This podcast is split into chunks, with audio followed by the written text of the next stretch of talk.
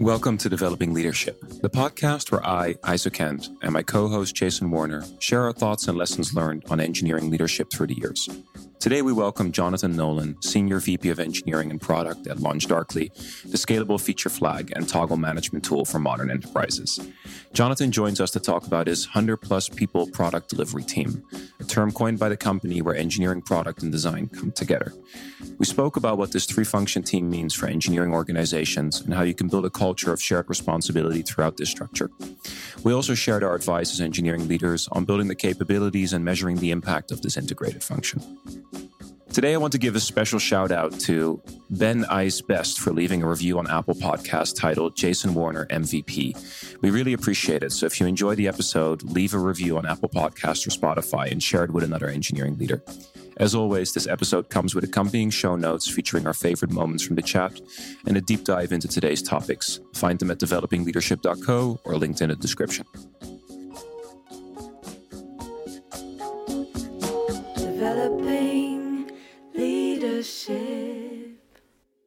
Hi, everyone. We're back again with another episode of Developing Leadership. Jason and I have a special guest with us today, Jonathan Nolen, who is currently the SVP of Engineering and Product at LaunchDarkly, one of my personal favorite companies, which is why I'm excited to have you on board, Jonathan. You were at Atlassian for about 12 years, and then you joined LaunchDarkly when, when the engineering org was less than 10 people. Tell us a little bit about yourself and, and what made you decide to make that shift. Sure thing. Uh, first of all, thanks so much for having me. It's it's great to be here with you today. I've really sort of chosen my career path based on the products that I have loved, that I have seen be successful, and that have really spoken to me, and the teams that I've been a part of. So way back in 2002, I was part of a small team building a website, rebuilding a website, in fact, and we were all really dissatisfied with the tools that we had to work with. And I managed to discover Jira at some point, and I found it over the weekend. I bought it on my credit card. I installed it under a desk, and came, we came in on Monday morning and started using it. Within months, it had taken over the entire company that I was at, and every development team was now using Jira and and was vastly more efficient for it. About six or twelve months later, we did the same thing with Confluence. We bought it. We had it. We were using it in our in our small team of about ten. And within months, the entire company had transformed around this tool. And, and I knew that there was something amazing there. And so I got in touch with Atlassian and found an opportunity and joined Atlassian in 2005 when they were less than 30 people. And I was there, as you said, over 12 years and pursued a whole bunch of different roles in both engineering and product over that time. But it was all about trying to make sure that every team was able to experience that same transformation of collaboration that we had seen, you know, back on my team. Around 2014 or 2015, my team at Atlassian, obviously, you know, a very small part of Atlassian at that point, but we were working on a new product and we realized that we needed a feature flagging solution. It wasn't even called feature management at that point, but feature flagging solution. And we knew about LaunchDarkly because it had been founded by a former Atlassian and we started using it. And it was transformative for the team that we were on. It allowed us to move at a pace and with a level of risk that was just unheard of in the rest of the company and frankly in my whole career and within a matter of months, it spread to every other team inside Atlassian. And I saw that transformation. And it's one of those things that once you've experienced it, you would you would never go back to trying to build any software product without feature flagging. And uh, recognizing the opportunity there, I thought Atlassian had grown a lot by that point, and I was thinking already about well, it might be fun to go do something smaller again. And LaunchDarkly, I thought was just such a a fundamental and important tool that every development team worth their salt is going to need over the next 10 years. And fortunately, I had an opportunity to join them at a really early stage. I'm about four years into that journey right now, and we are we're just scratching the surface on that mission. But in the same way that we think every team, or that at Atlassian we thought every team could benefit from improved collaboration, I'm convinced that every team can benefit from feature management, and we're gonna we're gonna get that tool in everybody's hands over the coming decade. That's fantastic. Tell us a little bit about the size of, of your product engineering org today and what does it look like so people listening can can use that as context for our conversation. Sure. So the company overall is, uh, I think we've just passed 400 people. The product delivery organization, which is sort of my area, um, and that is a combination of engineering, product, and design, we're about 125 people. You just used a word that I instantly fell in love with, but I haven't heard anybody use in a long time is product delivery organization. You're not calling it product engineering, not engineering and product and design. Talk to me a little bit about the philosophy of USSVP of a product delivery org and, and why is it called that way and, and what does that actually mean in practice? Sure. So admittedly, it was it was sort of a, a term that I think we made up. I'm not sure that I've heard it elsewhere either. But we wanted to make sure that we were giving equal weight and importance to the three aspects of the triad. And I'm sure we'll get a chance to talk about that concept a little bit more later.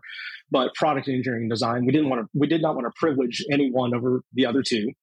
And we wanted to make sure everybody had an equal voice and equal seat at the table. And so we were trying to find a, a term that can encompass all encompass all that. And then we also wanted to focus people on what we were really doing, which was delivering a service many, many teams over the last 10 years have, have gone through this transition.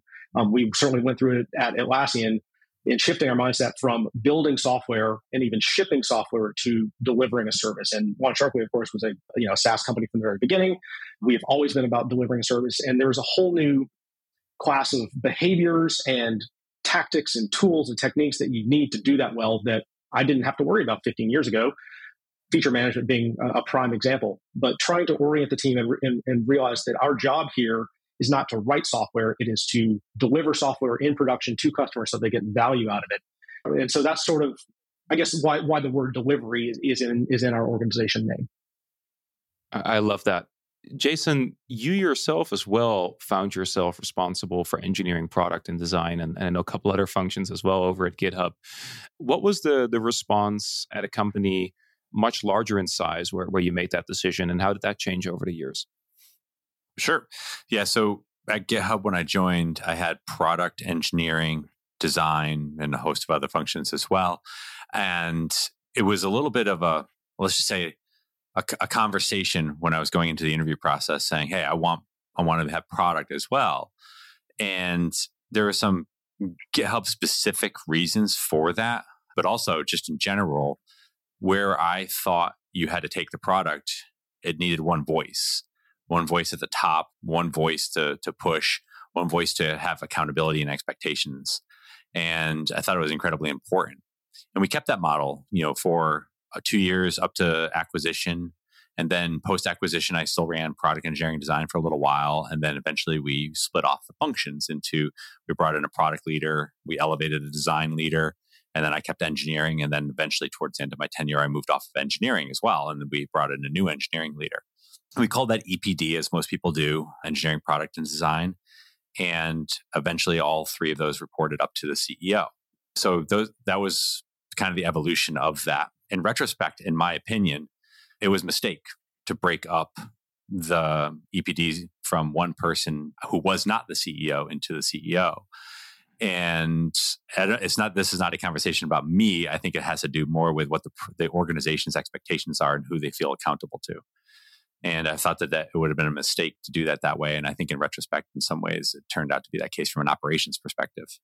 I'm going to switch back forth between both of you right now. With a question that i can imagine is on quite a few people's minds which is github launched darkly the engineer is also the user so having EDP be, be one cohesive unit, and I really like the term product delivery team as one, is that uniquely possible or uniquely preferred because you're building a product where engineering is the user as well? Uh, or is this something, Jonathan, that you imagine every engineering uh, or every company in the world should be following? And if so, why or why not? I actually think these are sort of orthogonal concerns. Uh, so, first of all, it is certainly true that we benefit from being developers building a developer tool, actually using the tool that we work on every day. That's a huge advantage for us. It is a it's a shortcut in a lot of ways, and I experienced the same thing at Atlassian, and I can imagine GitHub had a similar experience. So I don't want to discount that advantage, but I think that's that advantage is not. It's really quite separate from the choice of how do we want to structure the responsibility between engineering, product, and design. And I think, frankly, any company would benefit from that organization. You know, I really uh, appreciate what Jason had to say and the, the thought process he he went through to do the same thing at GitHub, because honestly, those three functions cannot accomplish anything on their own. They have to work together. They can only be successful together. And so by putting them on the same team in the same reporting line with the same goals and the same sort of executive sponsorship, I think it can circumvent a lot of acrimony or finger pointing or you know it, it, aligns everybody and points in the same direction towards the same goal and so i think you know even if i were to go start another company in a totally different space i would do the same thing wow this could be a long topic so I, I feel a couple of things on this one if you asked someone who came up through the engineering ranks this question, you'll get the answer that they should be the same organization to the same person. But if you ask someone who came up through the product design, you're likely to get a different answer. And the reason why is that what Jonathan just said is that at the end of the day, engineering, they all need to work together. But at the end of the line is engineering and a lot of the delivery of these things, and they feel the pain the most. And so when you look at how to fix this, you say, hey, we actually need to be one cohesive organization and unit. But everyone upstream from that pain says, why? It's working for us, but we're not delivering. Well, that's your problem. But the engineering person understands where the pain is. It's kind of the same thing as you don't go ask the application engineering team how to make the system more stable you talk to the infrastructure team because they're the last in the line about what's where the stability is coming from and the issues. And then you talk once you know what those issues are to the application engineering team about changes that might need to be made in that. And let me flip it around another way too. I do think in at least GitHub specific case, it was only possible because it was a developer oriented product. I doubt you're going to make these these decisions with an engineering oriented leader like myself at an Uber as an example. But it is rather common these days for a CPO title to have engineering and product and design together, but it's not very common for a CTO title to have them at the moment. And again, I think those things will change over time, but you know, I think the way that organizations currently think about these things is still dated and it has to do with experiences they have as they grow and where the market is, but also just point blank, you know, you know my feeling on this, I Eiso. We've said this many times. Leaders in general in the industry are few and far between, like true, actual, real leaders, not mechanics, not people who just run a function, but leaders. So it's hard to find someone who's capable of running all of those functions at once. So at this point, I'm going to try to put you on the spot a little bit here, Jonathan. Given what Jason just said, right? True leaders are, are far and few between to have the capabilities of really running this this integrated function what do you believe has uniquely positioned you to be successful at running this function? And what are some of the things that you would pass on to somebody who aspires to be that leader who, who really brings engineering, product, and design together? That that is a fantastic question. So I mean, I'll, I'll start by saying that as as a leader, and and actually sort of throughout my career, I have always been sort of broad rather than deep. And so I have I've had uh, experiences in and learned about and um, have opinions about product and engineering and design. But most of all, I've had opinions about what we need to do for the product and the customer, and how do you know what what are the what are the resources we need to line up to make to make that thing happen. Having some some vision and some opinion across all three of those functions is has been helpful to me and then also, and then the flip side of that is recognizing the place where I need depth and the places where I need help and the places where I need to fill in my gaps and finding really great, great people who can do all those things. I worked with the, the, the head of, I mean, I, I, guess he's the chief design officer now at, at Atlassian, a guy named Jurgen, and he uh, introduced me to this concept, which is not novel to him, but but of a, of a T-shaped person. And so we, I think, look for that also in our leadership ranks and trying to find people who are very good at one thing, but also have some vision and some opinion about the things adjacent to them. And so if you were, if you were going to be a really successful engineering leader at LaunchDarkly, you have to have some product opinions. You have to have some sense of how you you want the product to work and how what you think it could do, and be able to discuss and debate those things intelligently with all the people around you and just bring some opinions to bear. And in, in the same way, if you are a, a product manager at LaunchDarkly, you have to have strong opinions about how things should work, but you have to have enough depth in how engineering teams function and how they plan and, and how they prioritize to be able to, to be an equal part of that conversation with your engineering counterpart. And so uh, we really look for people who have that kind of breadth. And if you sort of get enough overlapping T shaped people, you can build a really amazing team. I couldn't endorse that enough. I think I'm going to, what I'm going to say here is that it's unique in some ways, but the T shaped people are incredibly important. But when you look back, or particularly when I look back, and I think it was possible because I was not exclusively an engineering leader, I had broad applicability. I had I wanted to know what the customers were doing. It was different than what we might classically the industry might classically define as an engineering VP or an engineering leader. And in fact, when people outside of the sphere talk to people who I think have done these disciplines, and I look more like a CPO, maybe, but even more like a CEO, because you think about the business first, or you think about the, the products and the customers in a certain way. And in fact, uh, you know, up until GitHub, I was held back in some ways because I had depth, but I had way more breadth as well than what people would classically look for in an engineering director or an engineering VP at the time, which I think is changing. But it was interesting how it held me back to some degree at certain times too. Because then they would say, hey, you should go work in marketing or sales or product or any of those other, but why are you in engineering doing that? But I think that's the, the challenge is that engineering needs that too. Engineering needs T-shaped people. They need differently T-shaped people as EPD or product delivery. They need T-shaped people that overlap with each other. Well said. Couldn't agree more. And and so Jonathan, very practically for somebody who this idea is resonating with, right? The notion of product delivery, T-shaped people. Talk to us a little bit about how that's translated into how your organization looks like, who's at what level how are you running meetings? Can we imagine you know cross functional all the way down to to the team level? Or how, how is this currently structured? Sure. I'll answer this and i think the, the the two most important things that we have done. The first is structural we have borrowed from Atlassian and I'm sure a lot of other places as well the concept of the triad different people call it different things in different organizations. I've heard, have you ever triumvirate at some point, which I, which I love as a Roman history nerd. But ideally, at every level of the organization, we have a product leader, an engineering leader, and a design leader. So starting at the at the squad, that's our unit of scale. It's usually six to eight engineers, and then and there are those three people responsible for that squad, for their goals, for the roadmap, for their impact, for every decision that gets made, and then all the way up the chain, we try we try to build those triad uh, counterparts as, as rigorously as we can.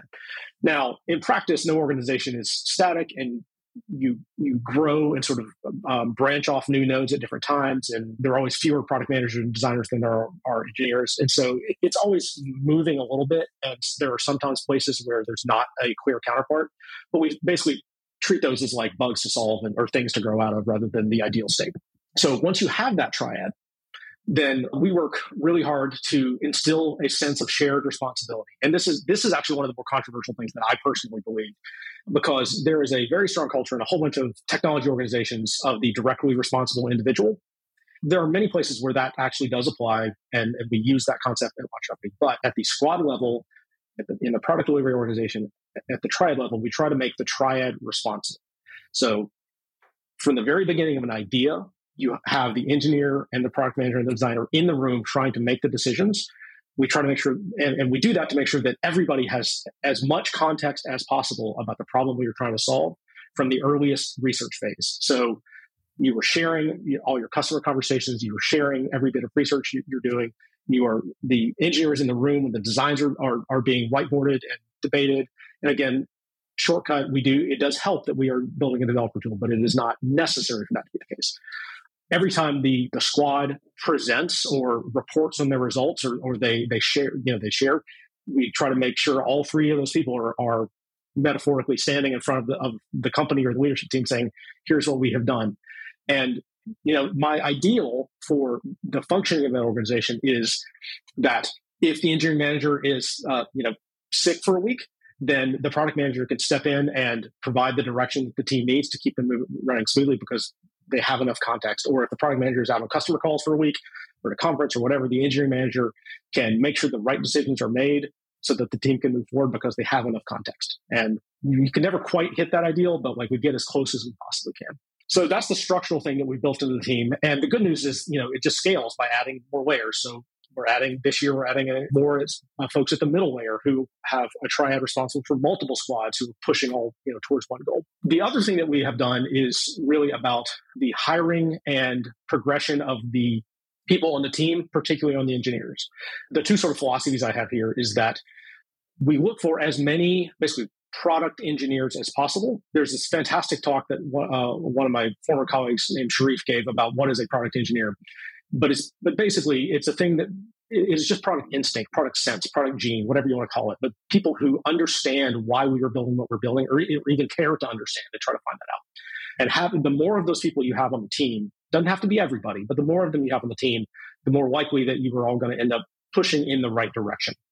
So we look for that when we interview, and we also we try to highlight that in our career progressions. And, and in my first year, I had to build out a, a career ladder for engineering, actually, really for all product delivery at LaunchDarkly, and it evolves all the time. But the foundational principle that I've tried to I tried to build into that was that we measure people based on the impact they have on the product and the business, and that as you sort of move your way up in that ladder, we expect you to understand more of the why. We expect you to be able to lead. We expect you to be able to articulate the value of why we're doing this thing, what customers actually want. And, and that's for everybody. It is not sufficient to be incredibly technically talented, but you know, just execute orders. We want you to actually understand why why we're doing a thing and and honestly to have opinions and challenge right like you should know enough that if you think we're going in the wrong direction or wasting our time or building a thing in the wrong way you should feel confident to stand up and say hey no I don't want to. I don't want to.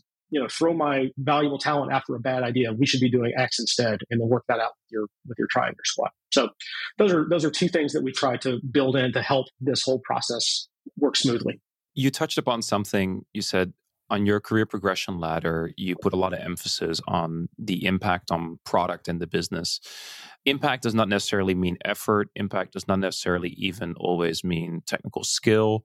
How are you currently communicating this with the engineering org? What, what are you using to define what impact really means? And, and in practice, does this mean that you know a team that is placing a bet on on building a product feature that might be let's call it technically less challenging than a team that's placing a bet on an internal facing infrastructure feature is finding themselves with very different impacts and maybe one will be considered far more successful. And how do you how do you measure impact uh, is part of my question as well when it's maybe easy when you build an application but can be very challenging when your internal customer when your customer is an internal stakeholder. Well this does require quite a bit of discipline of us as leaders to have the right definition of impact and think broadly about it. It's really easy to fall into the trap of like what is visible is impactful and what is invisible is not impactful. But like that is that is a really damaging way to think about it. One of the things that we talk about a lot, and I guess one of the ways that you can see this manifest is that is going back to the thing I said earlier about delivery. Is like we are running a service, and I, you know, I have been part of products in the past that had great features and great ideas and great design and great experience and no stability and they died. So it is just as impactful to make sure that we are scaling that we are that we are healthy that we are available that we're able to handle the growth that's coming with us coming to us that we're investing in, in the platform and the architecture that's going to enable the rest of the team to be faster. All of those things are impactful. Guess one of the reasons that i kind of like this whole concept is that by saying look we value impact it forces everybody and every team to at least think about like, well, how do I articulate the impact of what I am trying to build? And as long as you know, as long as we we don't fall into the trap of thinking like visible versus invisible, invisible, the squad or the or the individual or whoever can say like, I am working on this thing to accomplish this goal that would be beneficial, and so I can at least you know I can give one sentence of why this is impactful. And if I can't do that, then that's a pretty good question. I should maybe be spending my time elsewhere. That, that makes a ton of sense. So, Jonathan, throughout these four years, you've gone under an immense amount of growth, and and I can imagine quite a quite a bit more growth to come. Talk to us a little bit about the the challenges of scaling this philosophy and, and approach as you're growing. Honestly, the the most difficult thing about this has been the transition from in person to remote work. It forced us to the first two years when we were when we were all in the office together, we were growing at a healthy at a healthy pace, and we were bringing these people onto the team, and we were onboarding and acclimating them pretty well, and we were able to lead by example in many cases. And you could observe the way other people around you worked. You could observe the way other squads worked, and and um, you could pick things up that way. And through any company's life as you grow, eventually that breaks down and you and and you gradually invest in more and more like rigor and process and documentation, all that sort of stuff.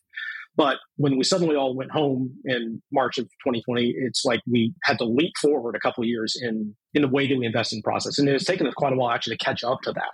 But you know, we we are onboarding new PMs and new engineering leaders and new designers and new squads, and trying to trying to teach them the way that we work and what our values are and and again why we do the things that we do. So we've ended up writing a lot more. We're starting to build, build out more explicitly training classes we're trying to get more cross-disciplinary cross-squad pollination so that you can we can we can force people to like observe the way other squads are doing things and what's useful we knew that like growing at this rate was you know, like you have to be very deliberate about it. You have to understand that you know if you're if you're doubling every year, the stuff that works today is not necessarily going to work tomorrow, and you have to be ready for that. And I, I say a lot that you know part of our job as leaders is to make a bunch of small changes over time so that we can avoid one huge disruptive change.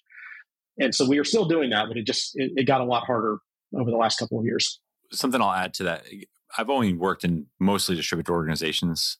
Uh, so when COVID hit, you know GitHub didn't really have to adapt that much. We did have to adapt some things, but one of the principal tenets that I look for in growing and scaling organizations is who, like individual leaderships, can you bet on, it, and that is something that I don't think is distinct from in person or remote, but is much more important. I think in remote in many cases, and also going back to the EPD comment about the triad.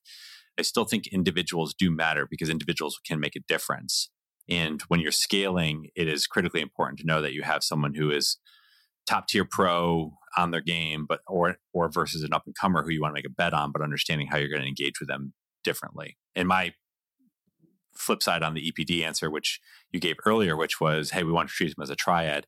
I definitely agree with that and i think that's the right approach and whenever you know they're standing in front of an audience you want them to be out there together and when they're presenting product work you want them to be together all that sort of stuff i typically have found that no matter how much i want to treat them as a triad from an operational perspective there's always one who tends to take the reins more mm-hmm.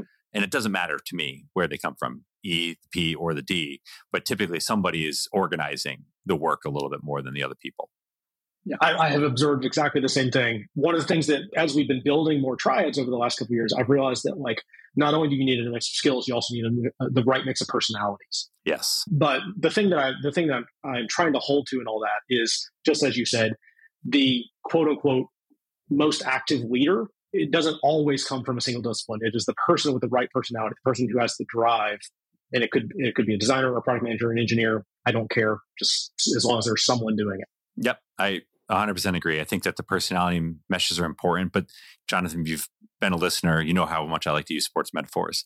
But again, I don't care at the end of the day how certain things happen in sports, but what you care is that you win or on the play, you're disciplined or on the series, you execute appropriately. And then, you know, the outcome wins that's kind of the outcome. You, again, you don't care if it's the quarterback per se that X, Y's, and Z's in the huddle and whatnot. You maybe prefer it from a traditional other perspective. But at the end of the day, you just want leader to step up and that you win the Super Bowl.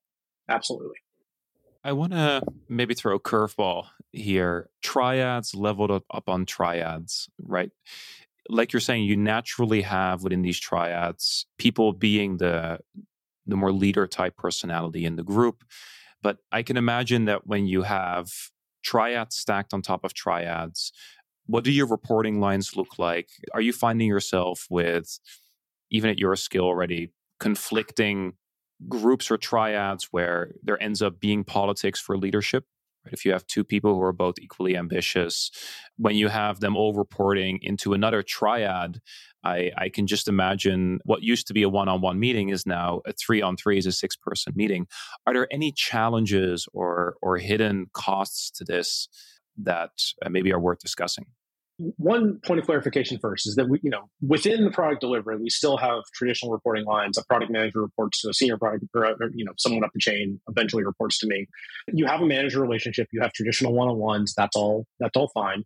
Um, the thing that you share are goals, goals and outcomes, right? The principle that I come back to here is that uh, there is only one bucket of time. And so you cannot have a set of engineering goals that is distinct from a set of product goals because you're, you're using the same resources in the same time.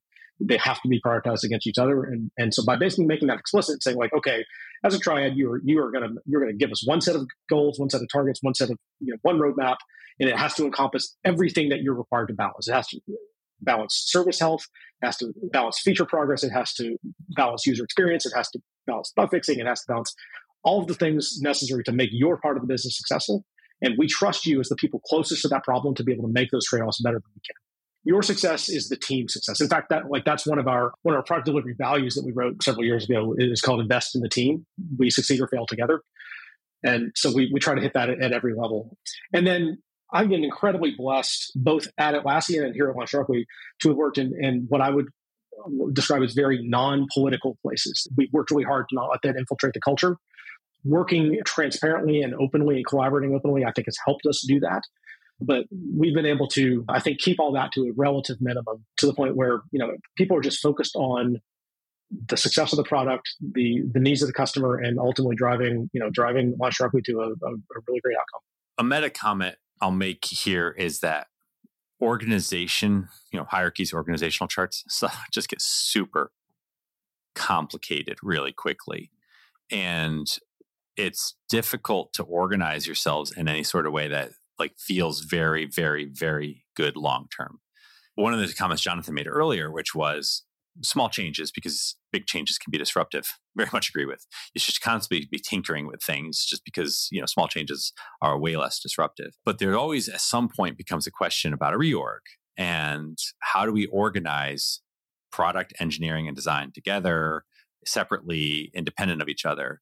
No really good answers here for what it's worth. Context incredibly matters about where the product is, where your service health is, where your infrastructure looks like, what your delivery mechanisms look like. Like a lot of context matters. But one of the things that I do first think about is how do I have to, to, to structure engineering? And I know people are going to say I'm biased because I'm an engineering leader. That's where I grew up. But no, it's actually because it's the largest organization with the most people. And I have mm-hmm. to figure out how they are structured semi loosely. And then I'm going to go and understand a little bit more about my product and design organization. I'm not going to adhere 100% to like what I have inside of engineering as a as a mechanism, but I do have to have a view on what engineering looks like before I can go to the other ones. And I also have to understand priorities. Now, the flip side of this, I will say that I've seen product organizations who are organized very differently than their engineering organizations. So much so that there's it's very difficult to understand the two and how they could work together. And product leaders don't fully understand what I'm about to say, but engineering leaders are shaking their head vigorously right now. if there is no alignment between engineering and product, they don't understand how they can deliver. Those are the worst performing organizations that I've ever seen in my life. Yeah, I could not agree more. When I think about how we we organize ourselves and how we evolve, and it's very much evolution because you know the, the structure we have today is definitely not going to work next year. So uh, we need to be ready for that. But I try to think about two things. One is autonomy. So how can I, you know, sort of divide the team so that they can make decisions and move quickly and be as unencumbered by their teams as possible. And the other one is can I can I clearly articulate a goal, a mission, a an outcome for that team? And so, like autonomy, obviously, it, it includes the technical dimension, right? Like you know what co- what code is team A going to work on versus team B, and how often do they overlap, and what services do they own together, and can you avoid that? So like you do have to you do get to think about that a little bit, but I would caution to not let the technology or the software drive your organizational design as a first principle. I so adamantly agree with you here that it's it's rather amusing, but I would say this what I look for is dependency management. Does X team depend on another team to be able to control delivery? And does you know Y team depend upon Z team and Z team, et cetera, et cetera? You you start to understand that there's a lot of dependency management now in place. And the other is who talks to the customer at the end of the day. Does does a proxy through B who proxies through C to get the customer information. And I mean this on the engineering side. Do they have direct visibility and line of sight to customer delivery? I really want people to have those sorts of agency moments where they can be delivering discrete, independent product lines if possible.